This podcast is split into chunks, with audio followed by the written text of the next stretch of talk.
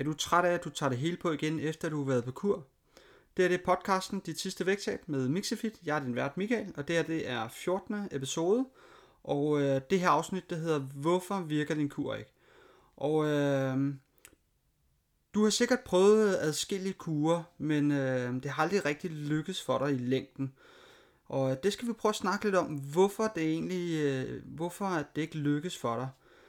Øh, hvad er det, at de her kurer Øh, hvad er det, der gør, at de her kurer de ikke virker? Og øh, allerførst så skal vi prøve at stille dig et spørgsmål. Øh, hvad har alle de her kurer til fælles? Øh, jo, for det første så, øh, så har de selvfølgelig det til fælles, at du kommer i kalorieunderskud. Øh, det, er, det, det, det er det mest basale. Men der er en anden ting, som, øh, som bliver til fælles, og det er de her øh, kortvarige ændringer. Og øh, det skal forstås på den måde, at øh, når du går på en kur, så gør du det i en, i en kort periode. Og det vil sige, at øh, de her kortvarige ændringer, du, øh, du laver i din kost, de skaber altså også kortvarige resultater. Det vil altså sige, når du stopper med den her kur, og kommer tilbage til, til det, du gjorde før, jamen så, øh, så vil du ikke have ændret, hvad kan man sige, dine rutiner, du vil ikke have ændret dine kostvaner, du vil ikke have hvad kan man sige, øh, du vil ikke have ændret noget i dit liv, der gør, at du kan fastholde det her, som du prøver at gå i gang med. Og øh, jeg havde en øh, henvendelse her den anden dag øh, med en, øh, med en øh, person, der, der søgte en kostplan, og han søgte kun en kostplan. Han ville ikke have noget hjælp, han ville ikke have noget indsigt i, hvordan man gjorde og sådan nogle ting. Og jeg spurgte lidt ind til, hvad er det, der, hvad er det, der gjorde, at han, han kun søgte en kostplan. Men han ville bare gerne have, at det skulle være nemt, og det skulle være hurtigt, og han skulle bare øh, følge en plan uden at tænke. Så hans, øh, det han ledte efter, det var øh, noget, han kunne følge uden at skulle bruge hovedet. Altså han ville ikke lære noget, han ville ikke tænke. Og, øh, og det, øh, vi, vi fik en, en, en god snak ud af det, men, men det er, det er, det, det er sjovt det her med, at, øh, at man ikke har lyst til at sætte sig ind i, hvad kan man sige, øh, de her ændringer. Altså sætte sig ind i, hvad er det egentlig, det kræver at, at, at komme ned i vægt. Øh, Vægttab er, er en svær størrelse, og øh, hvis det ikke havde været så svært, som det egentlig er, så, øh, så havde der ikke fandtes så meget øh, overvægt i hele verden. Og, øh, og, og hvis du sidder derude og tænker, at jeg søger efter en kostplan, så, øh, så prøv, prøv lige at tænke på det her med, at hvordan skal en kostplan ændre dit liv? Hvad er det, den gør? Hvad er det, den gør anderledes? Øh, og det som, øh, det som jeg, hvad kan man sige... Øh, Grunden til, at jeg ikke personligt øh, er så glad for at arbejde med kostplaner, det er ikke fordi, jeg ikke kan lave dem. Det kan jeg sagtens. Jeg har øh, arbejdet med kostplaner i, øh, i starten af min karriere, men øh, har kunne se på statistikkerne, at, øh, at det er simpelthen for svært at følge. Og, øh, og når jeg mener, at det er svært at følge, så mener jeg, at øh, man ikke får implementeret de her ændringer i vores hverdag. Så når vi stopper på kostplanen, så falder vi tilbage i de her gamle vaner. Og, øh, og det, det gør, at, øh, at kostplanen dem sådan hurtigt bliver en eller anden, hvad kan man kalde det, den nye kur et eller andet sted. Det, der er sådan en, en on and off knap på, på den her kostplan, øh, og det er der fordi, at, at øh, man, man starter på kostplanen, og så på et eller andet tidspunkt, så slutter man på kostplanen. Og når du starter på noget, og du slutter på noget, øh, Øhm, så er det, at vi kan øh, sammenligne det lidt med en kur. Fordi når du starter på en kur, så stopper du også på kuren igen. Og det er det samme med kostplanen her. Når du starter på kostplanen, så, så slutter du også på kostplanen igen. Og, øh, og det du skal prøve at tænke på, det er, at øh, hvad skal der ske efterfølgende? Problemet er ikke altid kun diæten. Problemet er ofte det, der sker efter diæten. Altså, hvad skal der ske bagefter, du har været på den her kostplan? Hvad skal der ske bagefter, du har været på den her kur? Altså, det du skal prøve at tænke over, det er, hvad er det, du tænker, der er årsagen til der, hvor du er i dag? Altså, hvorfor står du i den situation med den overvægt, du har i dag? Hvad er årsagen til problemet? Altså, prøv at nå ind til kernen af problemet. Hvad er det for en, en, en livsstil, du har? Og, og hvilken betydning har den her livsstil for dig? Så, øh, så her skal vi prøve at dykke ind i de her vaner og rutiner. Hvad er det, hvorfor er det, at min livsstil ser ud, som den gør? Og, og, øh, og, og kan der være nogle af de her elementer, der, der faktisk er årsagen til, at jeg har den overvægt, som jeg har i dag? Men altså, det er ikke så meget, øh, hvad kan man sige, livsstil og livsstilsændringer, vi skal snakke om i dag. Vi skal snakke om, hvorfor, din, hvorfor din øh, kur den ikke virker. Og øh, to hurtige spørgsmål. Øh, bliver et vægttab nemmere, når det går hurtigere? Fordi de fleste vil jo egentlig gerne have et hurtigt og effektivt vægttab. Øhm, eller bliver det bare endnu sværere at holde? Og øh, det, som jeg godt kunne tænke mig at snakke lidt om i dag, i den her podcast episode, det er, øh, jeg kunne godt tænke mig at tage et eksempel op med øh, Oprah Winfrey. Hun øh, gainede hen over en periode øh, sin vægt fra øh, 56 kilo, som var hendes normalvægt, øh, den hun altid har haft dengang, op til øh, 63 kilo. Og det gjorde, at øh, hun, øh, hun øh, startede på en kur, og øh, og den her kur skulle altså øh, vise sig ikke at være den første. Men øh, det der skete, det er, at hun gik i gang med en, en vægttabsperiode. Hun, øh, hun spiste øh, 1200 kalorier om dagen, og, øh, og hun, hun tabte 7 kilo på en måned. På en måned. Det er, øh, det, det er helt voldsomt. Det er alt for meget, især når hun, når hun er dernede og, og vejer så lidt, som hun gjorde i forhold til, hvad kan man sige, hendes størrelse. Øh, og, og med det så mener jeg, øh, hvor meget procent af hendes kropsvægt har hun, har hun tabt. Øh, men det gjorde så, at hun kom på en måned kom hun ned på de her 56 kilo igen. Øh, hvor efter at hun efter et par måneder, altså efter et par måneder steg igen, men op til 95 kilo. Så, så efter hendes første vægttabsperiode, hvor hun spiste 1200 kalorier om dagen og tabte sig 7 kilo på en måned, der gik der altså bare et par måneder, og så havde hun taget, øh, ja, jeg ved ikke hvor mange kilo på, så hun lander på øh, 95 kilo. Så det er jo, øh, det er jo ret voldsomt at, at gå fra øh, 56 kilo til 95 kilo, men det gjorde hun altså i, i efter den første vægttabsperiode.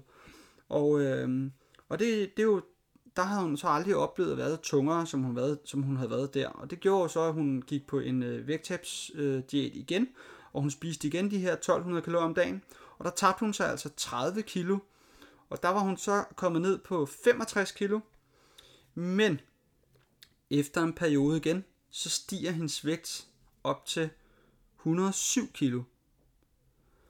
Så det her, det er altså over en, en, øh, en årrække, hvor hun starter fra øh, 56 kilo og slutter på 107 kilo.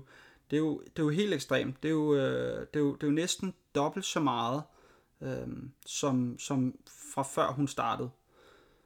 Så øh, da hun ramte de her øh, 107 kilo, jamen der gik hun i gang med sin tredje vægttabsperiode, og den her gang, der hyrede hun faktisk en personlig træner og, og en kok, som faktisk fik lov at bo hjemme hos hende øh, til at lave mad til hende hver eneste dag. Og i den her periode, der taber hun altså 35 kilo, og, øh, og, og der lander hun altså på de her 72 kilo. Og øh, her i december 2019, der, øh, der har Oprah faktisk en kropsvægt på øh, 90 kilo igen. Så, øh, så det som øh, Oprahs, øh, hvad kan man sige, øh, historie, timeline her, den fortæller, det er, at de her vægttabsstrategier, øh, hun har brugt, har altså på sigt gjort hende øh, federe. Og, øh, og der er to ting, som spiller ind i Oprahs scenarie her. Og den, den ene, det er, øh, det er what the hell-effekten. Og, og hvad er det? Det er, det er den her alt eller intet tankegang. Og, og alt eller intet tankegang, det, øh, det, det bunder i, når det er, at vi, øh, vi, vi overskrider en, en eller anden form for mental grænse, øh, som, som gør, at vi falder i, og når vi er faldet i, jamen øh, så, så er det, at vi tænker, nu kan det hele være lige meget, og så kan jeg lige så godt bare fortsætte i, i, den, i den dur, jeg egentlig er i gang med.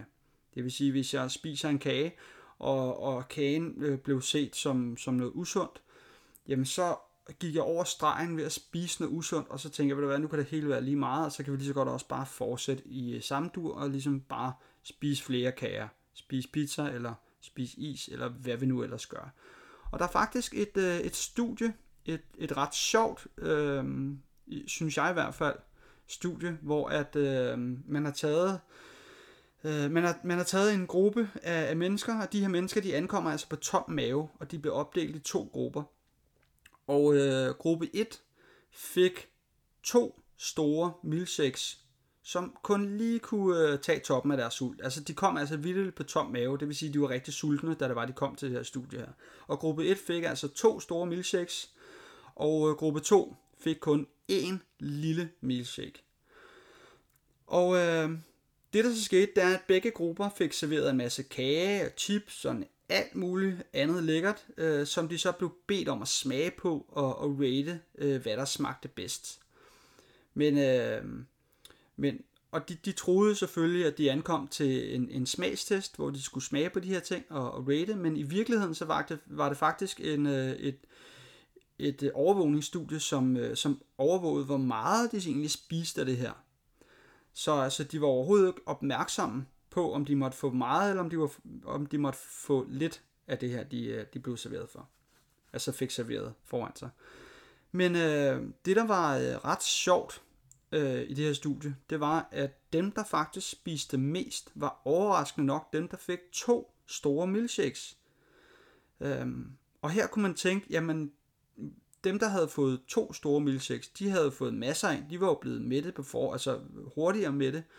Og ja, det, det vil min logik også sige, men, men det der faktisk skete, øh, det var, den her what the hell effekt, den, den slog ind. Så, så studiets konklusion var egentlig, at når de alligevel havde overstreget, eller oversteget deres normale mængder af kalorier, så gik den her what the hell effekt øh, i gang øh, så de lige så godt bare kunne fortsætte. Altså, den her alt eller intet tankegang, den slog altså til.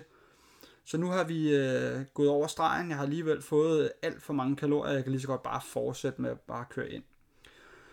Og øh, lad os prøve at dykke lidt ned i den her øh, what the hell effect. Øh, hvad er det egentlig, der force? Altså, hvad er det, hvor kommer den egentlig af? Hvad er det, der sker i hjernen og sådan ting? Øh, der er... Øh, der, der er noget, der, der tyder på, der er, nogle, der er noget studie, der, der peger i den her retning, øh, men øh, system 2, som jeg har snakket om i, øh, i forhånd, eller nogle af de, nogle af de foregående øh, øh, podcast-episoder, jeg har lavet, har jeg snakket om system 1 og system 2. Øh, og øh, hvis ikke du har, du har hørt øh, om det her, og, øh, og kender til det her system 1 og system 2, så synes jeg lige, du skal hoppe tilbage til, øh, jeg kan ikke lige huske, hvad afsnit det er, men øh, skulle du i hvert fald hoppe tilbage til det afsnit, som handler om, hvorfor du træffer, øh, hvorfor, du nogle, eller hvorfor du nogle gange træffer øh, dårlige beslutninger. Men øh, når vi skal koncentrere os i forhold til at skulle prøve at kontrollere vores viljestyrke, øh, altså det her med ligesom at, at sige, at ah, jeg, jeg kan godt undvære det her, øh, så er der nogle studier, som viser, at hjernen øh, forbruger sukker, altså glukose, og, øh, og det vil altså øh, hurtigt føre til noget øh, mangel på sukkerstoffer, altså vi vil få et lavere blodsukker, som gør, at hjernen er mere sårbar over for den her viljestyrke. Og det kræver så noget, hvad kan man sige, oplæring af batteriet. Det kræver så, at øh, vi får, øh, hvad kan man sige, enten får holdt lidt pause, mental pause, eller vi får øh, lidt, øh, lidt, lidt sukker indenbords. Men, øh, men vi bliver altså dårligere til at håndtere øh, situationer, hvor vi prøver at stå imod fristelser, øh, og vi er altså nemmere ved at falde i, som efterfølgende fører til det her, øh, den her what the hell effect, altså alt eller intet mode. Nu kan det hele også bare være lige meget, nu kan vi så godt bare fortsætte. Så øh, det som de her øh, studier, de, øh, de, de påpeger eller viser lidt, det er, at det kræver koncentration at undgå at spise mad. Og det kræver mad at koncentrere sig. Så, øh, så det var lidt omkring det her med what the hell-effekten, og hvordan vores hjerne den, øh, den arbejder. En anden ting, som spillede ind i øh, Oprahs scenarie, er en lille smule mere kompleks, og noget, som vi stadig mangler noget viden om. Men det vil jeg prøve at fortælle i et studie øh, omkring mus. Øh, det skal selvfølgelig sige, at, siges, at mus er ikke mennesker, Øhm, men det er de samme ting, der går igen. Og øh, man har også lavet nogle lignende studier på mennesker, så man kan faktisk se, der er en sammenhæng øh, i de samme træk, der sker. både i, øh, i studier med mus, men i studier med mennesker. Og øh, det her øh, musestudie, som jeg vil prøve at præsentere for dig, øh, som er enormt spændende, det er opdelt i, øh, i, i fire perioder. Og de her fire perioder er opdelt i, hvad kan man sige, to, to perioder, hvis man kan sige det sådan. Så det, det der sker, det er, at i periode 1, den første periode, der lægger, vi, øh, der lægger de musene i kalorieunderskud. Altså et helt normalt vægttab. Og i anden periode, der, øh, der lægger man så musene i kalorieoverskud igen. Det vil sige, at øh, de får de samme øh, mængde kalorier som før vægttabet.